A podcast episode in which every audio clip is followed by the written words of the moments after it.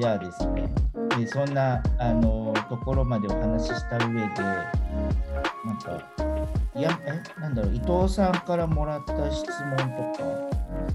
僕から話したい内容とかを挙げてたんですけど、でも僕はほら、同性婚事情とかの話しようかなって言ったのが、はい、クリあある程度お話ができたので、どうしよう。伊藤さんからもらった僕その最後に住みたい場所っていうのそうこれちょっと僕すごい考えちゃった。どこですってえ一箇所じゃないとダメなんですかこれ？本当の最後です。えー、本当の最後ってなんだろう？それじゃあなんか70歳とか80歳とかそういうぐらいのタイミングとかかな？別にあの死は考えなくてもいいですけど最後ここだなみたいな。最後ここだな僕でもね、あの共通して思ってるのは、海の近くに絶対住みたいんですよ。やりそう。あきらさんならやりそう、しかも。なんかね。あきらさんなら。なならではなその海のみんな言ってんじゃん、その海の近くなんて別に。いや、なんかしかもちょっとエロい方の海の方に行ってそう。何それエロい方。シッチェスか。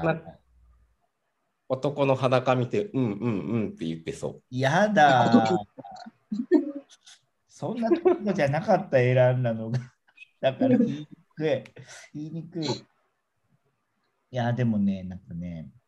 海が大好きなんですね。あ、そうなんですね。うん。なんかいつ、いつからか海男なんですよ。こう見えないんですけど。うん、それダイビングやったりとかですか？さあ、あのね、僕、学生時代、ヨットをやってたんですね。一緒。一緒だ。え、で、ヤマピーさんと一緒？え、伊藤さんと一緒？僕違います。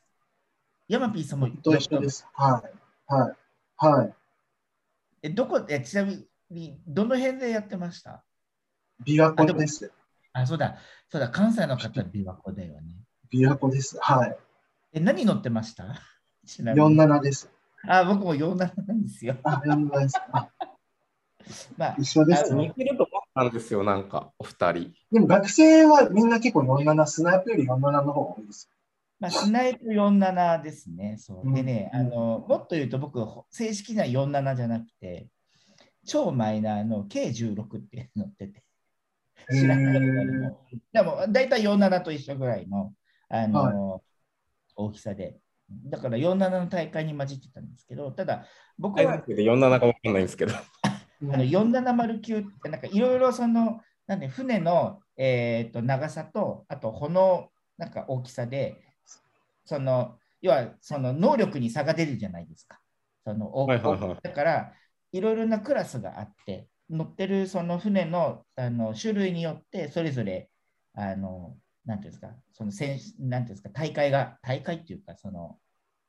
それぞれのクラス。この大きさとかですか？この大きさとかですか？まあ、基本的にその、あの船の大きさで、その穂の高さとか、高さとか大きさが大体決まるんですよ。そのバランスが悪くても、早くは走れないから。あなんですけど、大体だからがあ、大学時代だと、なんだよ、その船の長さが4メートル70あるから470っていうそういう船の種類があって。それが多分割とメジャーな僕らの時代はね、うん、そういうあの2人乗りのあのギンギーヨットだと大体470乗ってる人が多かったです、はい、今でもあれオリンピック47まだ正式あったと思います。もう全然はい見てない裏切り者は僕一応夏の夏の五輪は一応ヨットはなんか気になって見てますよ。やだ。あ、本当ですか？あの、ノルウェー、残念ながら東京オリンピックほとんど放映されてませんでした。台湾台湾もそうなんですけど、はい、台湾もそうです。で、みんな東京オリンピックしか興味ないっていう感じです。そうね、まあメダルも取れるしね、花形競技もいいし。確かに。え、そうか。そうまあ、緩和球大、そう、それでヨットをやってたもんで、だから海の、それで一気に僕、海が好きになって。それからですね、だから海、だ旅行でも何でも海に行くみたいなのが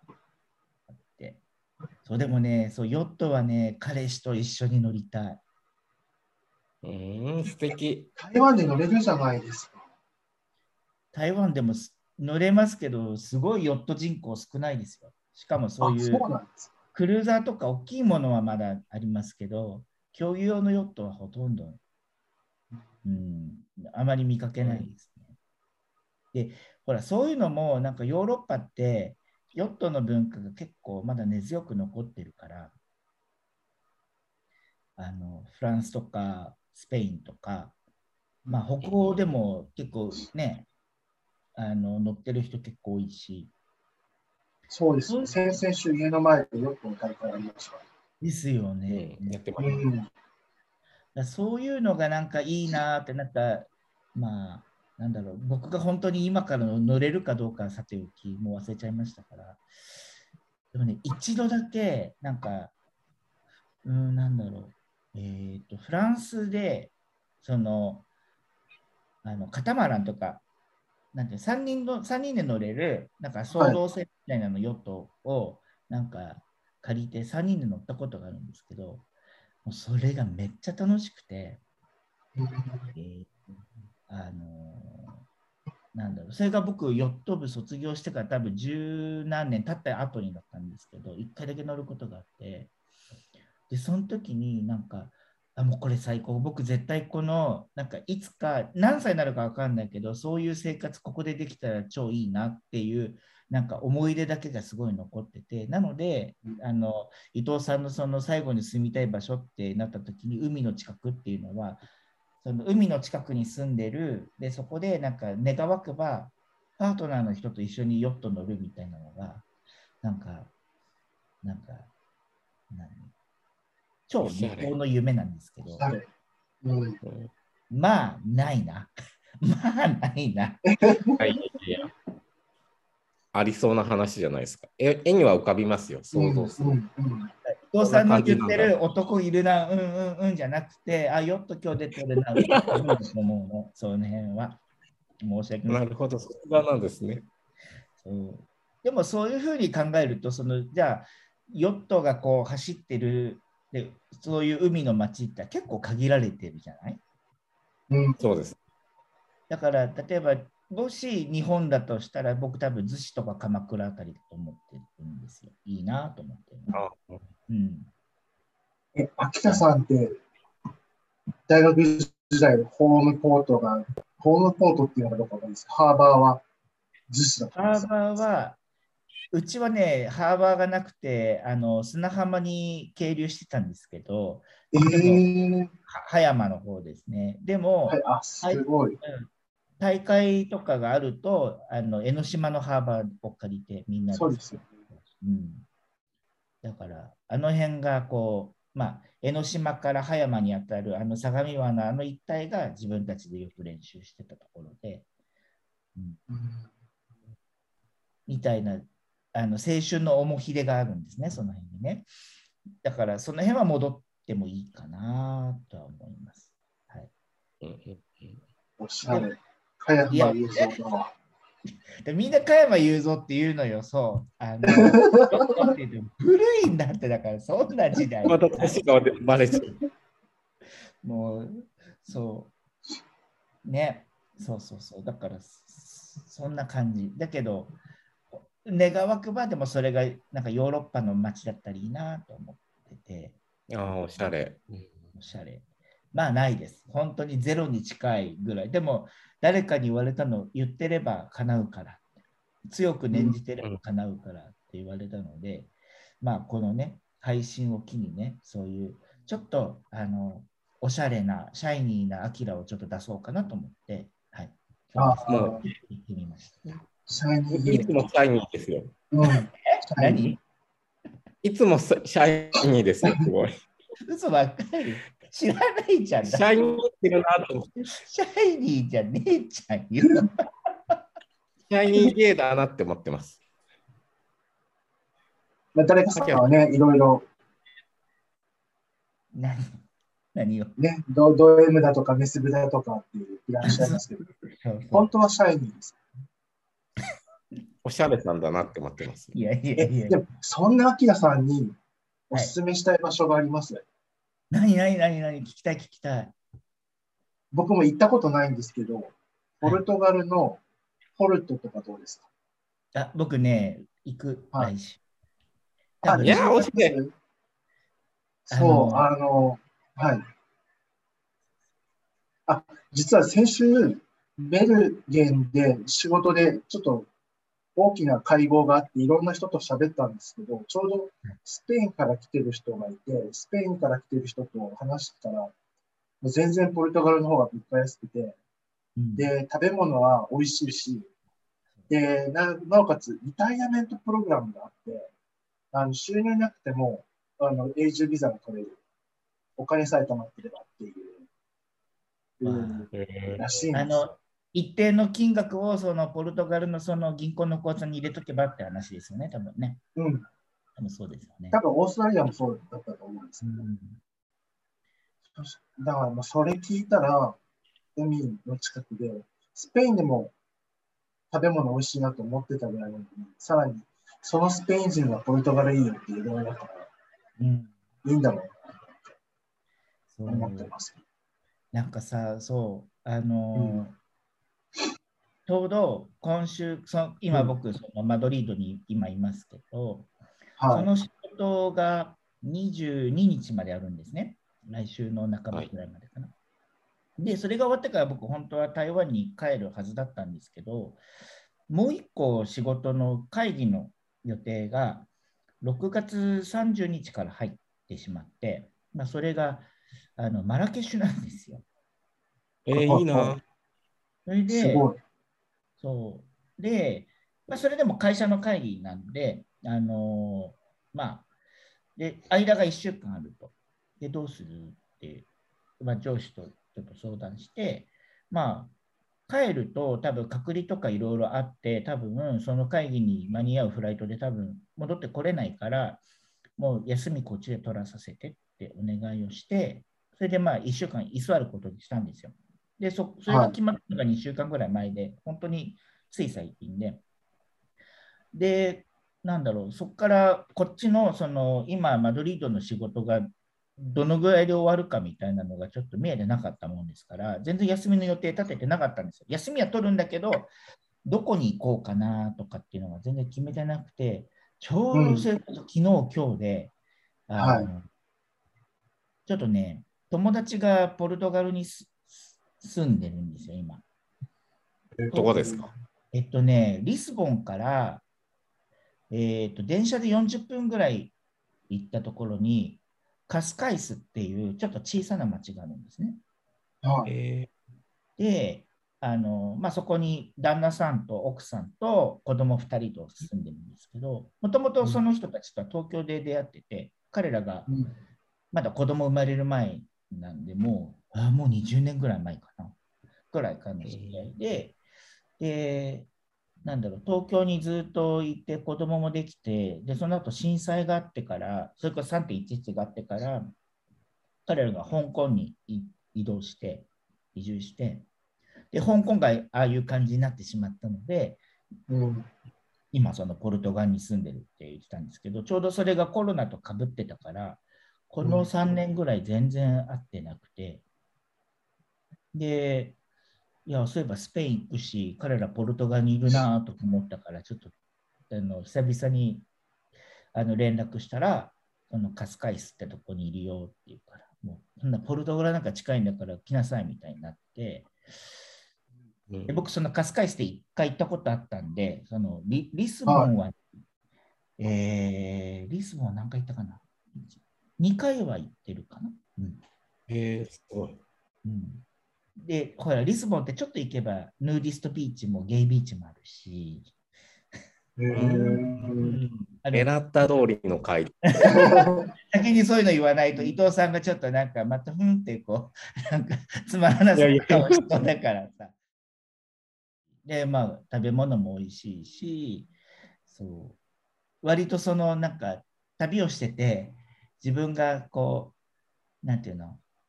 えーね、こういうゲイの一人旅だと、割とこう、なんか、のんびり楽しくやるものが大体揃ってるんですね、リスボンって。うん、うん。え、アキラさんの中で、あごめんなさい、アキラさんの中で、こう、優先順旅行の優先順位って、男、食べ物、ホテル、雰囲気とかだったら、あの男上位ですよね。昔は男トップ昔は男一番でした。うん そうですよね。うんだと思って。昔じゃなくて今もですよね。今は違う。今は違う。今、何が1位ですか？今は快適さが一番ですね。ああ。そのホテルもそうだし。し、ホテルもそうだし、えーというかもう、なんか無理をしないっていう、うん。あの、またちょっと話長くなっちゃうんですけど、その、もともとその決めきれな、今回その、まあ最終的に今ポルトガルにしましたけど、決めきれなかったもう一個の理由は、あの、僕、その、フランスに住んでるベストフレンドがいて、ゲイカップルのベストフレンドがいて、で、この間僕パリ行った時にも、その片方には会えたんですけど、片方に会えなかったんですよ。で、でその2人が、ちょうど僕がその休暇取るぐらいの時に、ギリシャの島にいるっていうのを聞いてて、うん。で、もう僕はここ、もう心の中でもそのギリシャの島に行くってもうほぼ決めてたんです。ほぼ決めてたんです。で実際に、じゃあギリシャのその島に行くにはっていうので、こう例えばフライトのチケットが、フライトの便がこの時間ぐらいで、で、その、まあ、とにかくアテネに飛んで、で、その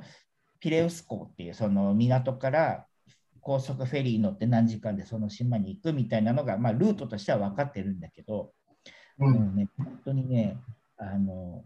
そんな、何、えっと、フライトで約3時間半、まあ、大体4時間。で、えー船に乗るのが約2時間半。それで、空港から港まで約1時間とかって、そういういろんなこう計算してて、そういう移動ってできるだけコンパクトに、もう完ね。璧にこうなんか一日の中で終わればいいんだけど、うんうん。もうどうにもこうにもそれが2日間にわたるってことにが分かり、うん。ってなると、行きで2日間かかって、帰りでも2日間かかるじゃない？結局のとこ。ろそうちなみにそれはマドリッドからですか？そうそう、マドリッドからそう。えーマドリッドからそうそうそう。だから、結局、マドリッド、アテネっていうそのフライトが昼間にしか飛んでないんですよ。朝朝晩うん朝一とか、超夜遅いとかがなくて、昼間の一番いい、なんか12時とか1時発で、お互いのところに着くのが夕方の4時とか5時とかで、でも、船って、その一番のベストポイントでしか、朝朝8時ぐらいから夕方の4時ぐらいまでしかそういうフェリーって動いてないから、もうどうにもこうにもその日に飛行機で移動したら、絶対アテネで一泊しなきゃいけなくて、うん。で、結局その次の日に港から港まで移動して船に乗ってっていうと、それで半日潰れて、っていうのが往復であるってことは、少なくとも3日か3日半か4日半4日ぐらい移動だけで全部終わっちゃうと。けど1週間しか休みないから、実質そのみその島にいるってみ賞味3日間でしょ？大体。えーというか、その3日のために4日費やすってどうなんだろうってちょっと思ってしまう。確かに。ですごい、だからそれが分かった瞬間に、なんかその友達に、いや、行きたいけどさ、みたいなことは言えなくなっちゃって、なんか行きたいなって気持ちはあるんだけど、行けないとは言いにくいなとか思ってて、で、悶々としてたの、本当に。うん。それで、なんか、いや、本当にどこにも行きたいとこがなかったら、もう最終そこの島にするけど、なんか他にもあるんじゃないかなと思ってて。うんでも、その伊藤さんの話をするの話の、そのなんか、快適さっていうのはそういうところで、だから、その、本当はギリギリシャだったらいい男もたくさんいるし、またそういうおてんばなね、多分旅もできる多分ところなんだけど、うん、それをやっぱりしないで、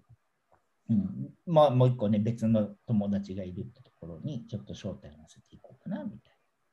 な。うん、すごい。そう有効関係、友達関係の話に戻っあしてもいいですか？あ、いいですよ、いいですよ。はいはいはい。え、ちょっと待って、結局最後に住みたい場所をバーンと言ってもらいましょうよ。あ、場所として言ってもらいましょうか。確かに。場所か。海の名うんそうだから日本だったら多分逗子鎌倉みたいなところがちょっとうらいいなと思ってて。でもし外国でって言った場合は、えーフランスのバスク地方の、えー、何があるんですか、えっとちょっとそのサンジャンドゥルーズっていう町ちっちゃな町があるんですけどここはねあのめっちゃいいです。はい、あのバスクって海が海もあって、そのうんバスク地方って、まあ、その料理が美味しくて有名なんで、多分あはい。のそれで聞いたことあるぐらいしかないです。ね。で、多分そのみんな有名なのは、多分そのスペインバスクの方が結構有名で、うん。あのなんだっけ、バルとかでこう食べ歩きをするみたいなこと聞いたことないですかね。なんかそんなイメージしかないですね。それはスペインバスクの方にすごい有名な街があるんですけど、あのーフランスのバスク地方も本当に、なんだろう、例えばね、あのブイヤベースとかさ、その魚介で出汁を取ったああいうスープとかめっちゃうまいんですけど、そういうのとか、あと山もあるから、山と海に囲まれてるとこなので、そういう食材がめちゃくちゃ豊富で、そういうご飯を食べるには、そうスペインバスクじゃなくてもフレンチバスクでも全然 OK で。なので、うーなんか一回その辺を車で旅したことがあるんですよ。なんかうん。4日、5日間ぐらいかけて。それでそのちっちゃな港町に行った時に、めっちゃ景色が綺麗で、で、そのさっきの言ったようなそういう、えーハーバーとかがあって、やっぱりヨットが係留されてるそういう港があったりとか、けど街自体はすごいこじんまりしてるんだけど、めちゃくちゃ可愛くて、うんうんうん。それで、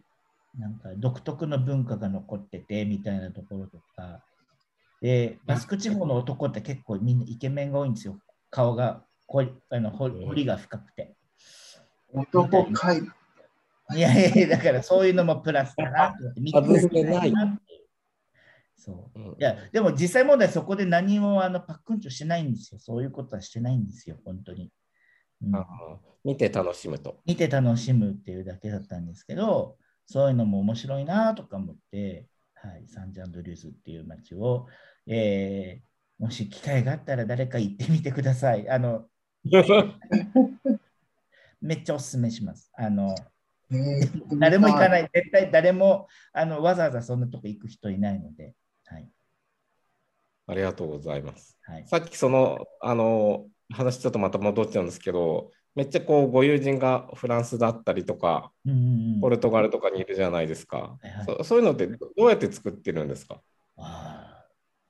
きっかけは、えまずその、これから会うリスボン、リスボンとかポルトガルに住んでる友達は、もともと東京で知り合ってるんですが、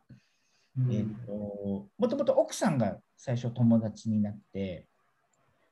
ゲイ以外も広いってことですかそうそうそうそうそうあの、外国人の友達は、ゲイじゃない人もいますね、やっぱりね。うんうんそれをどうやって知り合うんですかえっとね、その、えっとね、もともとはゲイの友達に紹介してもらったみたいなのがきっかけだったかな。なんか、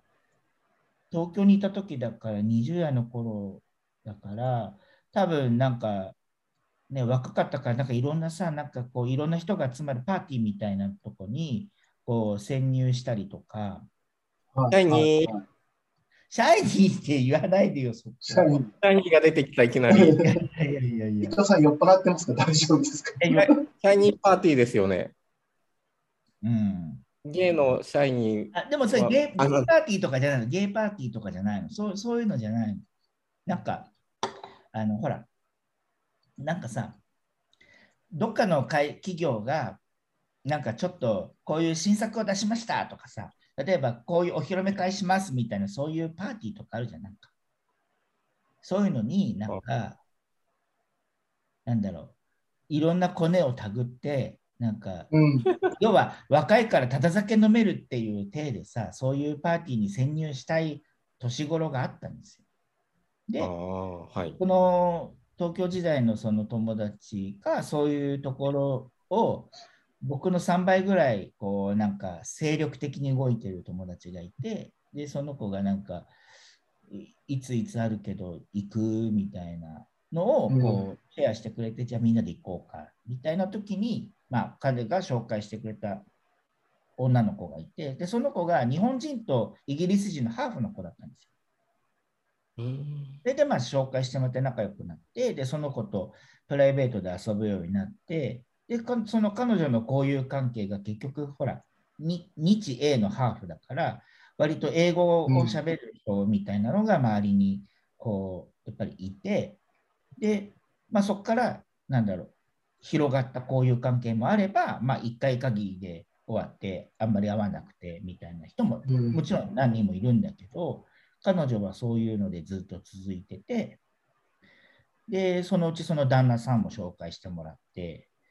で、子供ができてから子供に定期的に会うようになって、だからそういう、なんていうの？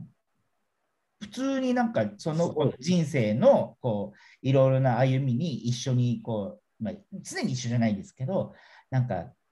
タイミングが合えば会ってご飯食べて、で子供と一緒に遊んでみたいなのが日本でもあったし、香港に行っても、なんか僕が香港に行くっていう時は必ず会って、こうキャッチアップしてみたいなのがずっと続いてて、みたいな。それで、それはカミングアウトしてないんですか？あもちろんしてる、してる、してる。もちろん、最初からしてる。あしてるうん、してる、してる。でも、彼女と、彼女からすると、その東京時代に独身っていうか、あ子供がいなくて、旦那とは結婚してたけど、子供がいないときは、こうやってみんなでパーティー行ったりとか、飲み行ったりとか、みんなしてたけど、子供ができちゃうと、そういう付き合いがやっぱり減っちゃうって言ってて。でもそういうのが逆に僕みたいな友達がいると、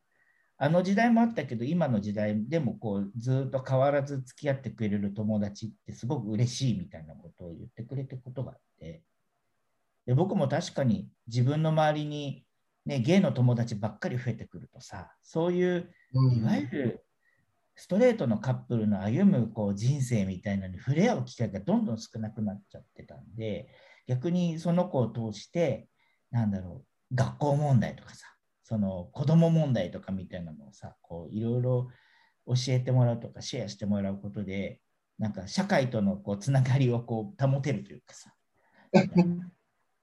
ので、すごい、もう本当持ちつ持たれてて。素敵。えー、でもなんか、アキラさん、あとゲイの人、友達の方が多いイメージなんですけど。うん、だからどうえ、ゲイの友達を作るってこと？とか、もう多い多いですよね。いやいやいやいやいやいやいやいやいやいやいや、多分なんかめっちゃなんか多そうだなって思ってるんですけど。す知って、え、知り合いもそもそも少ないから。え、あ、そううん、僕はそんなでもないと思いますよ。あの、だからどっちかって言ったら、なんか、あ、この、お互いにですけど、あ、この人とはなんか馬が合いそうだなっていう人は、がっちり、こう、掴みたいというか、なんか、え。なんだろう、そんなに多くないので、僕は。本当にそそんななんか、なんだ友達100人とか言えない方だから、うん、一人一人を、出会いをちゃんと大切にしたいなと思ってて、うん、あのね、なんか、うん、こっちの友達とかって、こっちのってゲイの知り合いって、意外とゲイバーで知り合っても、下の名前は知ってるけど、名字知らない人とか多いじゃないですか。はいはい。で、なおかつ、一緒につるんでたら毎週会ってても、あの、もう、1ヶ月会わないと疎遠になって会わなくなるみたいな仲間だとか、あとはパーティーで集まって顔見知りではあるけど、あの別にい自分がいなくても、全然その仲間内では何も困らないみたいな、そういう、なんだろうね、薄く広い付き合いは多く増えていくけれども、なかなかその、じゃあ、ずっと友達っていうのって少ないのかな？って僕僕の実感としてはあるんですけど、同感です。台湾とか行っちゃうと、それすらなくなっちゃうっていう危機感ってないですうん。あるし、実際そうだし、か。うん。なんだろう。うんと、やっぱり台湾に来る来てから、その時に行く直前に、多分東京で遊んでた友達って、うん。まあ、ストレートもゲーム合わせると多分、まあ、多分20人とか、うん。うんうんちょっと数は分からないけど、じゃあ仮に20人にしたとして、うん、そうだな、台湾に来てから半分ぐらい、半分は切れたというか、うん。うん、なんだろうな、き切れたわけじゃないと思うんですけど、やっぱり頻繁に会わないから、うん。うんまあ自然とそうなるだろうなっていう感じですしたね。で、その、うんだだからそのパーティーでしか会わない人とか、うん。顔見知りみたいな人は僕全然友達っていうカウントをしていないので、うんもうもう例えばそれが名前、上の名前も下の名前知ってる人であっても、なんだろう、僕の中で友達ってカウントはしていないというか、まあ、知り合えば、ああ、久しぶり元気で終わっちゃうくらいですよね。うん、だからやっぱり、なんだろう、直接やり取り、連 LINE とか、例えば電話とかやり取りができて、かつ、うん。差しでご飯とか飲みに行ける人は最低限でも友達とは思うかもしれないけど、うん、なんだろう、友達の友達ぐらいの人はね、やっぱりそうは思ってないかな。うん、だけど、一回そのなんか差し飲みとかさ、差し差しでご飯とかを食べて、お互いのことが知れたら、で、お互いが、あ、この人と気が合うなとお互いに思えていたら、多分それって3ヶ月半年経った後でも、またキャッチアップできると思ってるたちなんですよ、僕って。うん。うん。うん。うんうん、またそのタイミングが合えば、うん、ご飯行けばいいじゃんみたいな。っていうのが、なんか自分がすごい、なんか忙しい自慢しちゃうの嫌なんですけど、本当に忙しい時って、なんかプライベートでそういう、なんか友達と会う時間も本当に犠牲になるぐらいやっぱり忙しく仕事をしてる時があって。うんでそうなると、もう物理的に会えないし、物理的にこう、なんか、携帯で連絡も取らない人が多いので、1、2ヶ月平気で、なんだろう、友達と連絡しないなんて、本当によくあることで。だから、もう、す自分からは追わないけど、うん、その、切れてしまうのはもうしょうがないって、でいうのが30代ぐらいからやっぱりあったのかな。だから、うんその連絡してなくても、たまに会う会った時でも、ちゃんとこう、なんか深いというか、お互いの近況がちゃんと話ができて、うん、なんかお互いの人生の話ができる人がリアルな友達だなって僕は思っているから、うんまあ、数じゃないなっていうか、うん、そういう質のた質のいいなんかお友達が一人でも増えたらいいなとは思うけど、その数が別に30とか50とか100になる必要もないかなとか思ってるし、今多分台湾に住んでて、日本でそういう友達って多分10人とかいるかいないかぐらいですけど、それは本当に残るべくして残った人みたいな感覚があって、うん、だそれをおお友達多いと思われてるのかどうかが僕は分からないんですよ。その数なのか。はいだから、うんなんか、多い、あ、まあ、伊藤は多いと思ったのかもしれない。多いっていうよりかは、なんか、あの、転々と住むとこ変わると、そういう友達を作る機会って、えー難しいのか、それとも逆に台湾でもそういう親友ができたりするものなのか、どうなのかなって。ああ、今台湾で、そうだな、定期的に会う友達って、7人か8人ぐらいかな。うん。うん。そのうち3人ぐらいは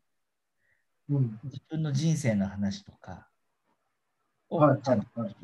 うんえー。すでもごいや、でも、うそれはなんか気づいたのは、まず自分から自分のことをちゃんと話すっていう感じかな。うん。あの相手に期待をしないというか、えーお互い、やっぱりその7人、8人って、やっぱり台湾に来てから知り合った人なので、お互いのこと何も知らない関係性じゃないですか。はい。なので、最初に自分の心を開くというか、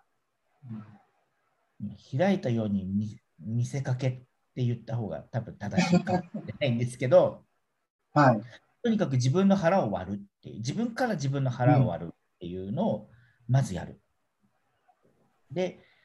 腹を割った自分のことを理解してくれる人、もしくはそういう僕をなんか人間として好きって思ってくれる人が向こうも多分腹を割って話してくれるっていうふうに思ってるんで、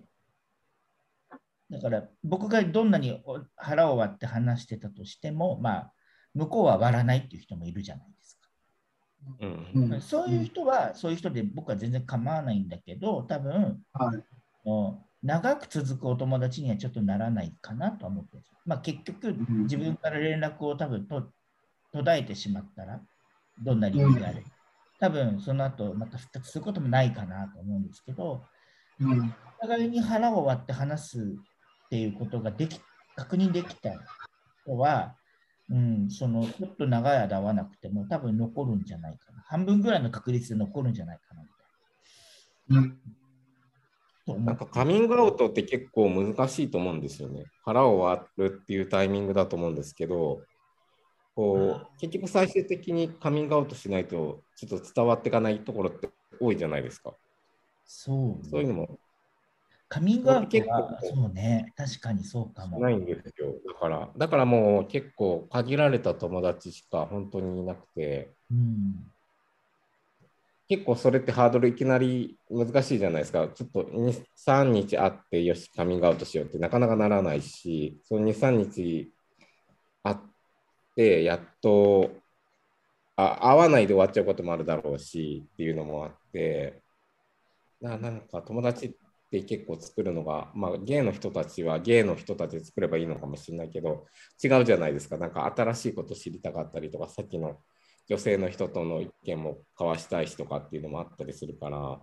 なかなかそういううまく人間構築がこうゲイであるからなのかわかんないですけど、難しかったなっていうのはありますけどね。そうね。なんか、多分僕はその他の人に比べて恵まれてるなと思ったのは、周りにいるストレートの人が、アライの人がやっぱり多かったし、その LGBTQ に関してすごく寛容なところで、例えば職場環境もそうだし、人間関係もそういういろんな寛容な人が周りにいたのがラッキーだったなっていうのがあるんですけど、えそれが分かったので、なんか僕も別にカミングアウトしてるつもりは全然ないんだけども、かといって別に歩くカミングアウトでもないんですよ、別に。うん見てすぐにおかまだって思われるってこともないと思うんですけど、そうあそうであってほしくないんだから。えっとね、よくあるのが、なんか、いや、すいません。昔は歩くカミングアウトって言われてたんで、強制したんです。まあ まあいい。やえっと、はい。じゃあ、最近やってるのは、なんか、例えば女の子とストレートの子たちとご飯とかまあ、ランチとかね、職場とかでも、まあ、何でもいいんですけど、ランチとか行って、まあ、あんまり知らなお互い知らなくても、なんか、まあ、自己紹介とかして、普通になんか、このぐらいの30代、40代ぐらいになってくると、普通になんか家族の話とかさ、例えばお子さんいるんだったら子供の話とか。さ、うんまあ、そうじゃなくても彼氏、彼女の話とかするじゃん、なんか。そのそれとなくね、なんかうん。で、まあ、大概振られる、話を振られて、彼女いるのとかさ、なんか、例えばそういう、向こうとしては何気ない多分質問を僕に寄せてきたときは、大概、まあ、し自分がその時彼氏がいなかったら、うん、あ今彼氏いないって普通に言うし、なんか、うんパートナーがいいた時だったら、あ今もう彼氏と付き合って6ヶ月とか1になりますとか言ったりとか、要はだから、僕ゲイですっていう、I am gay っていうふうには絶対言ったことはないんだけど、そう I have a boyfriend みたいなことは普通に言うようにしてるのね。うん。それで分かる人はそれがカミングアウトになってるだろうし、分からない人には、え？みたいな。今なんて言った？みたいな感じになることもあるので、だから、うん。繰り返して、なんか、I have a boyfriend って言って、で、分かる人は分かる。分からない人は分からない。もうそのまま、でそこで分からない人とお友達になろうとは別に思わないから、そこでまあいればいいし、でもそう、だから、I am gay って言ったことは一度もない。です。カミングアウトをしたことはないし、そういうふうに許容されるのも僕、いまだに好きじゃないし、けど、みんなが子供がいるよ、旦那がいるよ、彼女がいるよ、まあ、ストレートのとこだったらさ、最近彼女できてさって言ってるんだったらさ、えーいいな、僕も早く彼氏が欲しいとか言うし、うんなんかそれって結構ハードルが高いなとは思ってるんですやっぱ。高いのかな、それって。うん。うん、あのボーイフレンドっていうことすらなかなか結構むわかんないです。結構毛嫌いされたらもうそれで一旦の終わりじゃないですかっていうことを考えちゃうとそこまで話そうかな話すまいかなってなってしまって話さないで疎遠になるみたいな方が多いですけどね。なんか僕は話して疎遠になるんだったらそれでもいいかなって。ていうかそれまでの人だなと思えるから、なんかすっきりするんですね。ていうかでも僕逆にそうやってあの彼氏いますって言ったストレートの人たちから、なんだろう、感じの悪い疎遠になったことは今このぐらいの年になったら一人もいなくて。うーん。あの向こうは本当に特にストレートの男性なんかは無知でよくわかんないっていう人のがなんていうのかな。ゲイとかそういう存在は雑誌テレビいろんなところでもちろん認知はしてるんだけど自分の半径100メートル以内にそのゲイの人がいるっていうふうに思ってない人が圧倒的に多いかったんですよ。それこそ今今でもそういう人いるけど、5年、10年ぐらい前なんてもっといたから、だからそのぐらいから、だから僕、彼氏いる、いないみたいなことをさりげなく普通の会話に入れることで、向こうが興味本位を示してくれる人がいるんですよ、やっぱり。え、今なんて言うこと？みたいな。だから今彼氏いませんよ、とか言って、で、え、それってさ、みたいな。それってさ、みたいなことになるから、うん、それってそう、それって何？って逆に聞いて、何を言いたいの？っつって、って言って、どんどんほじくり返すんですよ、逆に僕から。うん。で、何？って何が聞きたいの？って言って。で、そうすると大体男の場合だとさ、あのエッチな話とか聞いてくるわけ。なんか、えーうん。男のエッチって何？どういうことするの？って大体なんか特に飲ん。でる時だと、その男対男のエッチってどういうことするの？とかそのいわゆるさみたいななんていうの？その男役女役？とかっていうような話とかよく出るじゃん。みたいな。でそういう時は、そういう時は僕だから言うのは、いや、あんたが全部自分のセックスのことは僕にき今ここでシェアしてくれるんだったら、僕全部言うよ。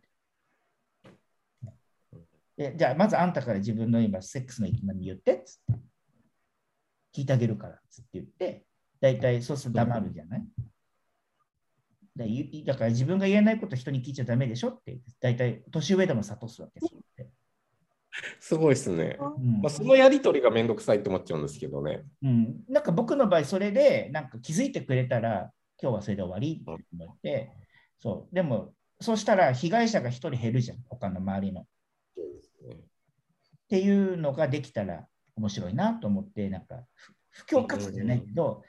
なんかあ、自分がなんか面白いなと思って、興味本位で聞いたことが人に言われて諭されるっていう感覚が大人になるとどんどんなくなってくるから、ぼ僕もそうですよ。僕も多分不用心にいろんなこと言っちゃうから、そういう気づきが多分ないと、あ、これ言っちゃいけなかったんだみたいなのって、なかなかね、社会的にさ、こうどんどん立場が上になったりとかさ、なってくると、本当に言われなくなるので、せめてそのぐらいの飲みの席ぐらいでは、ちゃんと言ってあげなきゃなと思って。でも別に僕、傷つけたりはしてないし、なんか、ね、本でも中にいる、武勇伝言ってくるやついるからさ、その、うんあの自分のセックス体験とか言ってくる人いるから、そしたら僕もちゃんと自分のセックス体験言うんですよ。でもそうすると大体大体惹かれるわけよ。だってゲイのさ、なんかセックス体験って結構ストレートの男性からすると結構衝撃的なこと多いじゃないですか。さこの間のさ、ヌーディストビーチの話じゃないけど、ねいや面白い話、面白おかしくはいくらでも言えるんだけど、結構衝撃的なことが多いみたいで。だからそのネタの強烈度っていうか、なんていうの、そういうのはいくつかのネタでは多分負けないだろうなって思ってるんで、勝ち負けじゃないんだけど、だから、いやいやいやいやいや。そこでなんかマウントじゃないけど、上を行けば、なんか大体そのストレートの人って大体なんか面白がって、アキラって面白いやつだなみたいになって、なんかその後も飲みに行くみたいな、その定期的に。えー、すごい。うんえ僕らのセックスをぶちまけると、アキラさんのアブノーマルな話もしていただけるってこといや、じゃじゃえ、それは、ヤマピーさんがもし、ヤマピーさんがもしアブノーマルな話をするんだったら、僕もアブノーマルだけど、でも、みんながアブノーマルじゃないじゃん、別に。あの、普通にね、あ夜の営みをロマンティックに語る人もいるじゃん。そしたら僕はその路線で行けばいいし。でも、人に合わせますよ。いやいやいや、なんか負けないって言われたら、すごいことやってんだろうなって、なんか妄想だけが膨らんじゃうってだけど、ド M のメスぶったって言われてる時点でさ、いう。うんなんか、その裏打ちできる一つや二つぐらいだとやばいでしょ。でももうねそう、ですね。その裏打ちは必要ですね。うんけど、でも僕からすると、いや、もう人様と比べたらもう、本当大したことないネタですいませんって多分うん思ってるんですけどね。でも、ストレートの人からすると、わあ、面白いねって、うんストレートの人はね、ゲイの人はどうかわかんないまあ、僕もそういう汚い話とかちょっと無理なんで、本当に。汚い話、誰一つしてないよ。汚い話を想像しない。っていうかさ、この間のシッチェスの話ちょっと掘り下げてもいい？あ、はい。いや、というか、あの、二峠越えるじゃないですか、その、あの、ゲイのあ、そうですね。ね。あれ結構大変じゃない？大変。だでもなんか、なんか気分よく歩いちゃいましたけど、結構大変ですよね、あれ、普通に考えたら。たどり着けない人いますよね、絶対そうそう。大体なんか断念する人がいるんですよ。で、あと、ほら、あそこの峠越えるまでに、結構、その、と歩いてる横を、結構電車の路線路があるじゃないですか、あそこ。ありますありますだから、なんか、ここ歩いてる時点で電車から見られてるっていう、なんか見られてる意識がなんか思っちゃうと、あ、なんか行っちゃいけないとこに行ってるんじゃないかみたいな気になって、うんうんうん。なんか僕はなんか、あ、あ、あの峠を越えたらあそこにあるんだなっていうところで引き返しちゃったんですよ、僕は。あのそこまであそうなんです行かずに、そう、あ、あそこに行けばあるんだな、あそこだなっていうのは分かって、でもその時はもうそれで満足しちゃって、まあ、いつかそのうちまた戻ってくるかもしれないし、みたいなので、もう引き下がっちゃった口なんで、あの、本当、あの、ろくでもない、あの全然大した勇気がない人間なんですよ。伊藤さんみたいにそこまで、いやいやいや、本当に。うっちゃんです。僕はその、ヤマピー大先生にここにあるからって言われてたんで、うんうんひたすらそこを目指すだけっていう。だもう目標はそこだったからもう全然、なんか途中で、あ、はい、ここら辺でちょっと挫折しそうだなっていうのは分かるんですけど、うん。まあひたすら進んだって感じですかね。ね面白いですよね。なんかあの、あわかんないです。アキラさんたくさんこう、ヌーディストビーチ行かれてるから、ちょっと教えていただきたいんですけど。たく、さんって今、どこから、どこから今僕たくさんになってるんですか？え？ま、それは間違ってないから言っちゃうんですけど、いやいやいやいや、いやいやいやいや、たくさんってどこからで、まあいいや。うんはいはい。うん続けてください。シッチェスのそこは、あの、すごいことに、ゲイの人、あ、そう、ヤマピーさんから教えてもらってたんですけど、1個目はミックスの人たち、陶芸の1個目はミックスのヌーディストビーチ、2つ目がゲイビーチになってますみたいな感じで、で、ほぼほぼまあ脱いでますよって感じだったんですけど、うんなんか僕、その、他のところこそマヨルカかな行ったんですけど、それミックスだったんですよ。はいはいはいはい。だから大体がこうミックスなのかな。あバルセロナのもそうです。あ、じゃない、イビザもそうですけど、ミックスだったんですよ。うんうんうん。だから、ああいうこう、ゲイだけっていうところって他あるのかなと思って。多分ね、そのエリこその一帯はヌーディストビーチなんだけど、このエリアがゲイですみたいなところが多いかもしれませんね、そういう話だとね。ああ、だからまあ女性の人も通りますよみたいな感じなんですかね。そうそうそう。この一帯はそう、女性もこう、向こうから向こうのビーチに行くから通るんだけど、でもこう、例えばね、ポルトガルのリスボンの南にあるそのヌーディストビーチなんかはそのパターン。ここからここのの人がよく集まるっていう噂、噂とかそういう評判になって、結局そこに集まってくるとか。うん。なんかその、あの、マヨルカの時は、まあ迷うことなくちょっと脱いでしまって、なんとも思わなかったんですけど、うん、シッチェスの時、あ、これちょっと配信で言っちゃってるんですけど、あはいはい、知ってます、知ってます。聞きました、聞きました。女性が一人いたんですよ。ねえ。そう、それで山子さんとさ、すごい激論を交わしてたよね、それでね。面白かった。難しいと思ったんですよ、あれ。そういうのなかったのにもかかわらず、女性がいるのにだけで恥ずかしいって思うんだと思って、これ、この感覚って、アキラさん分かります？言われて気づきました。そうだなって。ああ、ですよね。でだから僕は、ヌーディストビーチに行って、ヌーディストにあまりならない方だったので、あそうなんですね。そう、僕もなったことないです。その、うん、なんだろう、例えば、10分15分、なんか、うん。ちょっとは開放的になったら面白いんじゃないかと思って5分10分ちょっと脱いで海入って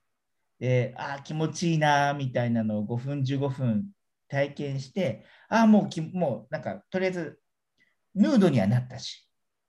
それで開放感も味わったし、これでいいやっつってもうその後は海パンずっと履いてとか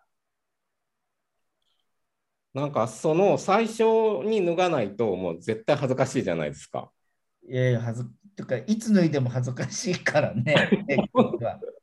なので最初からもう一本でもう脱ぐぞっていう感じで脱いちゃえばなんてことないかなと思って脱いだんですけどやっぱりあれ急に恥ずかしくなったと思ってな差別じゃないんですよ別に本当に。でもな何なんだろうなと思って。だから僕あ言われてそう思ったっていうのは多分僕も基本的に伊藤さんみたいに他人の目を気にする自分がどっかにいるからそのうんうん特にそのさっき5分15分って言ったけどその時にもし女性の人がそこにいたらば多分あ今がその5分のタイミングじゃないと思って絶対脱がないと思うんですよ。ああなるほど。はい。だからそうやってその恥ずかしいっていう気持ちのまあね伊藤さんも脱いでたかもしれないけうど、ん。その恥ずかしいっていう気持ちは根本的に僕、同じようなものを、なんか、あそういうことなんだって、なんか、伊藤さんが言語化してくれたみたいな感じで聞いてました。で、あ例えば、海で遊んでて、波に隠れてるからいいけど、そこでもし女性の人が目の前ビーチを横断してたら、多分その段階では僕、多分陸に上がんないと思うんですよ。見られたくない。あだからそれも、あの、伊藤さんがいうふうに言ってくれたから、あ僕もそうだな、そうだなと思って共感して聞いてたんですよ。不思議ななんか自分で思ってもなかったことだったから男性と女性なんてそんな差別しないじゃないですか差別って言い方もおかしいんですけど比較こうなんか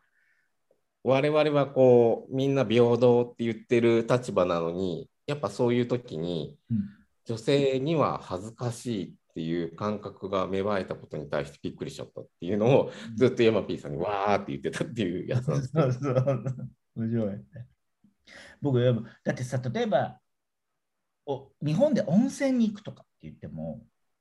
僕、友達となんか温泉に行くっていう感覚も恥ずかしくてダメって思う人なんですよ。えー、友達、男同士でも。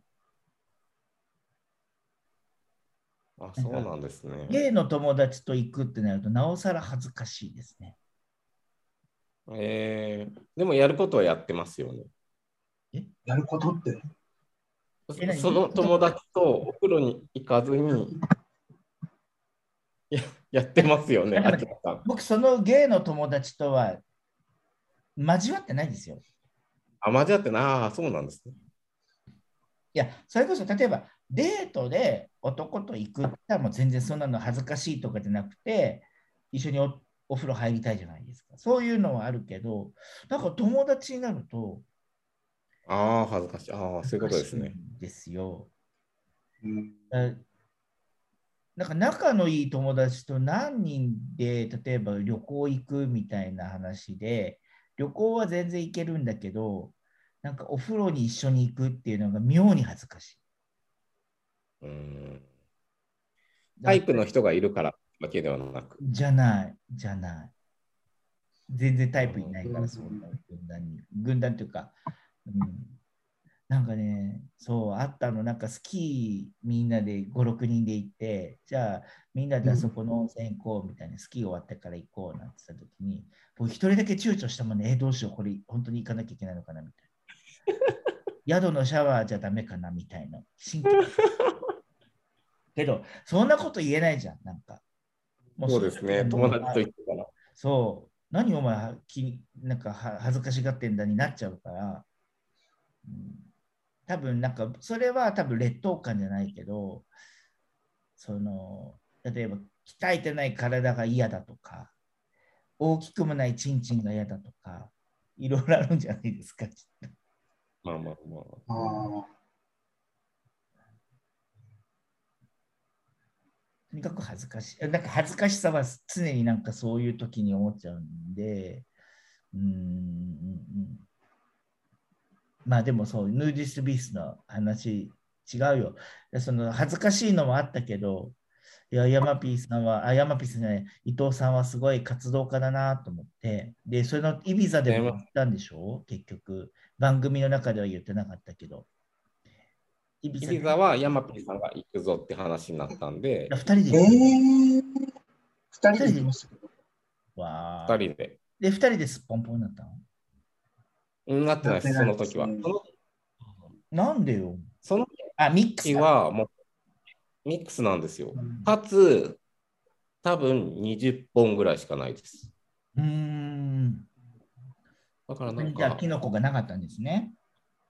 そうなんです。だからまあいいかっていう気でしたけど。なるほどね。僕なんか人のを見るのは興味あるけど、自分のを見せるのには全く興味がないんで、なんかヌーディストビーチ行っても脱いだことがないです。脱げばいいの違うんです。見せるってやつじゃないですよ。開放感なんで、ああ。開放だなっていう。そもそもさ、なんか、ヌーディストビーチで見てるっていう行為って結構そっち、見てる行為に気づかれたらもっと恥ずかしくないですか？それがですね、サングラスをすればバレないんですよ。あとは、見られてるかどうかが分かんなくなるから、結果恥ずかしくないわけですよね。そうそうそじゃあ、サングラスヤマピーさん、サングラスしよう、明日から。あの、そうなんです。なので、あの、二人ともビーチ、僕はサングラス持ってったんですけど、伊藤さんにも、あの、ビーチ行く前にサングラス買えって言って、あの、買わせて二人ともサングラスしながら行きました。実はジロジロ見てたみたいなね。でシッチェスに行った時してなかったんですよ。だから、見るっていうタイミングは基本的に、あの、まあ、ヌーディストビーチたるものをまたヤマピーさんに教えてもらってたんで、はいはいここの角を取れば全体が見渡せるぞっていう場所を見事にキープしたんですよ。なるほど、なるほど。だからもう全体的にうまく見えるなっていうところで、一番奥とかはちょっと見えないですけど、当然。うんで、うんあと細かくちゃんと見たいなってなったら、やっぱ海に行って、ちゃんとこう数えるみたいな、1、2、3っていう感じをし海からてましたね、海から見る、その丘とかね、砂浜とその、あっちの方を見るとかね。僕でもなんか、良くない癖で、良くない癖で、うん、あの、どれがいいとか、あれがいいとか言うときに指さしちゃうんで、そくサングラスして意味がなかったっていう。それやめてって本絶対当に言ったんですよ。ダメ、絶対。僕であとなんかよくあることに、英語を交えて話すんですよ、なんか。で、確実にこの人の話してるバレちゃうんですよ。そうね。だからそれちょっと濁して濁して、え、日本語使ってみたいな。そうだね。ヌーディストビーチだと使わないでみたいな。わかる、わかる。そういう時に日本語って本当便利ですよね。なんか悪口言おうが何言おうがわかんないからね。そうなんですよ。僕でもあの、ヌーディストビーチもいいんだけど、シッチェスはやっぱりあの、シッチェスの街？全体の？なんかあののんびりした感じとかさ、あそこのビーチもあったじゃないですか、そう、あの辺でのんびりするのもすごい好きで、ああの、それこそおてんばしてた頃は、朝から晩まであそこのビーチでずっと日向ぼっこというか、何？あ、うん日光浴です日光浴して、で、隣近所に座った、座るとかね、その来るじゃない？その、うん同じように来る人の中で、こうなんか、あこの子かわいいかも、みたいな人に、ちょっと仲良くなろうかなと思って声かけたりとか。え。え最初ってあれってなんて声かけるんですか？で、なんか目があったら、ハローって、普通に。ハローっつって、ハワイユーっつって。はい。そんな、そんな全員にはやんないですよ。僕、全員にはやんないけど。うんすごいな。すごい、それがすごい。え、だって目が合うんで、だって隣に来ました、隣のそのなんかあの、何、ビビビーチじゃなくて、あのビーチ、何？あの、ベッドみたいな、ビーチベッドみたいなとこに隣が、僕一人でいるとさ、隣とか空いてるじゃない、大体。で、混んでくると大体そういうところにも人が来るから、来たタイミングでなんかパーってこう見て、僕もパーって見たら、ハローって普通に言うじゃん、なんかそこで。もうガン無視ですよ、そんなの。いや、それこそ伊藤さん、最初の脱がなきゃ始まらないと一緒で、最初に一言かければ、会わなきゃもうそれで終わるけど、その人と会話が合うんだったら、そのまま続くから。なるほど。でも最初のハローをもう言えなかったら、もう二度と喋らないですね。ああ、そういうことですね。アキラさん、あの、結婚前夜でヌーディストビーチのナンパの仕方を伝授するのやめてもらっていいですか？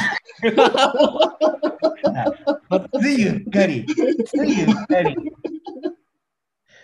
ナンパってどうやってやってんだろうと思って。ナンパじゃないじゃん。それナンパじゃないじゃん。なんか。礼儀作法、礼儀作法、そういうのは。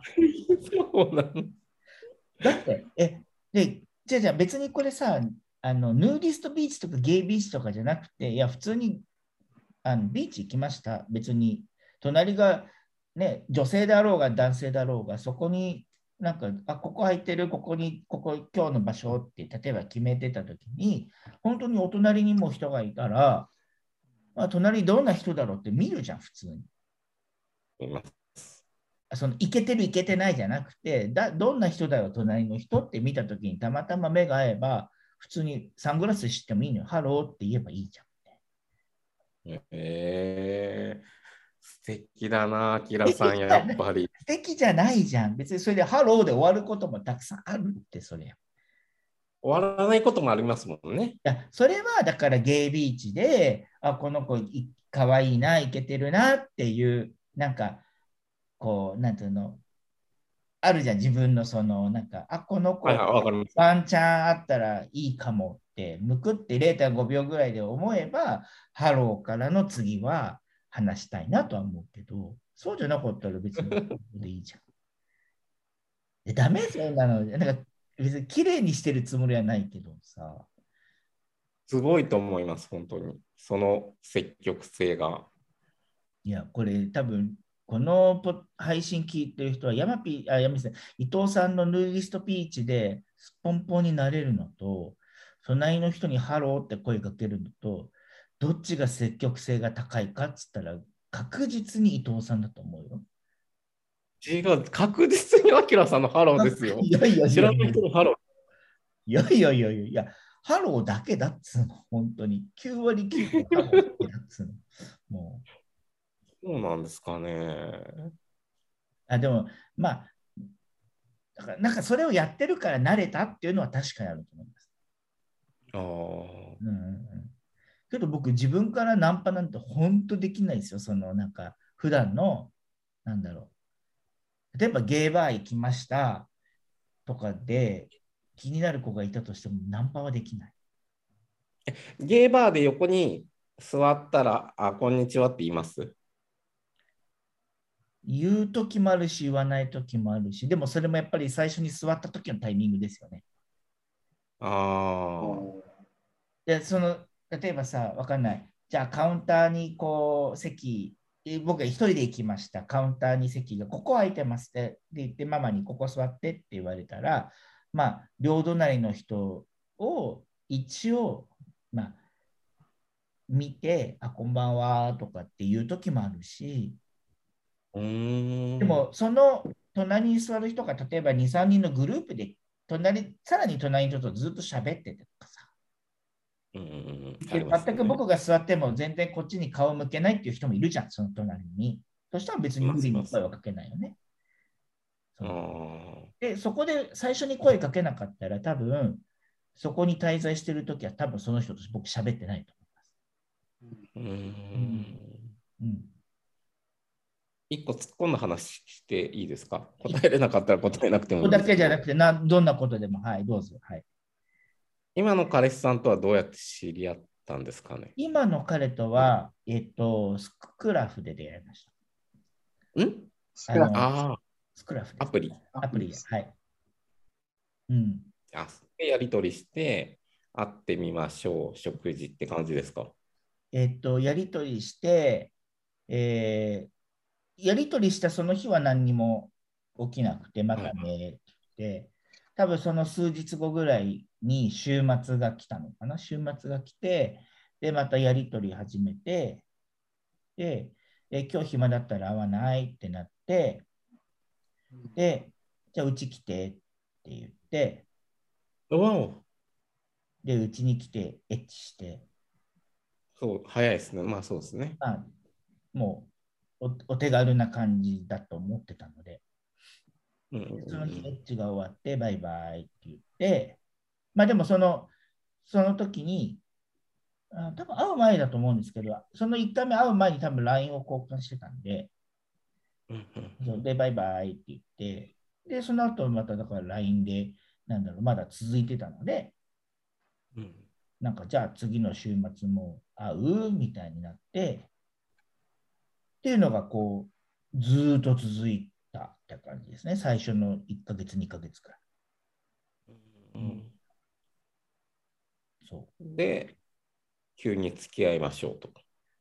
でちょうどその時になんか台湾でコロナが流行ってて、なんか外出できなかったんですよ。あの、レストランとかそういうところがほぼほぼクローズしてて、その外食で、例えばデートで、なんだろう、外食に行くとか飲みに行くとかっていうのが全くできない時期だったんですよ。だから結うん果的に、うちで会うっていうのが一番安全っていうか、そういうタイミングだったんですね。そのエッジがあるかどうかはちょっとさておき、会う場所がうちしかなかった。でだから、で、うちに来てもらって、最初の1、2回は本当セックスしてバイバイみたいな感じだったんですけど、その後は、はいその後はうちに来て、エッチするかどうかは別として、だからしなくなってもあったし、けどなんか、ご飯作ったから食べるとか、一緒に映画見に行くとか。で、そのなんかうちになんか彼がパソコン持ってきて、なんかうちにずっと居座ってんだけど、なんかちょっと仕事しなきゃいけないけどいい？とかうちでう、うちにいるのにカタカタ仕事始めて、うん。で、その間僕本読んでとかっつって、うん。なんかいわゆるなんかそこだけ切り取ったら、なんか何年か付き合ったカップルの日常の一コマみたいに見えるじゃん、そこだけ切り取ると。うんみたいな時間がだんだん増えてきたんで、なんか、ああ、彼はうちにいて居心地いいと思ってんだ。で、別に僕もあんまり彼が何好きなことしてもあんまり気にならないので、なんか、あ、それ、これが居心地のいい関係なのかなって思って、そう。で、なんか、まあ別に、付き合って？とか、そういう意思確認をその時はしたこしてないんだけど、もうある時気づいたら、これってなんか毎週会ってるしさ、みたいな。なんか普通に生活一緒にしてる感じだからね、みたいな感じで思ったので、なんか、まあ、こういうのって付き合ってるって言っていいいいよね、みたいなのがお互いに。うん、素敵。素敵なのかしら。なんか、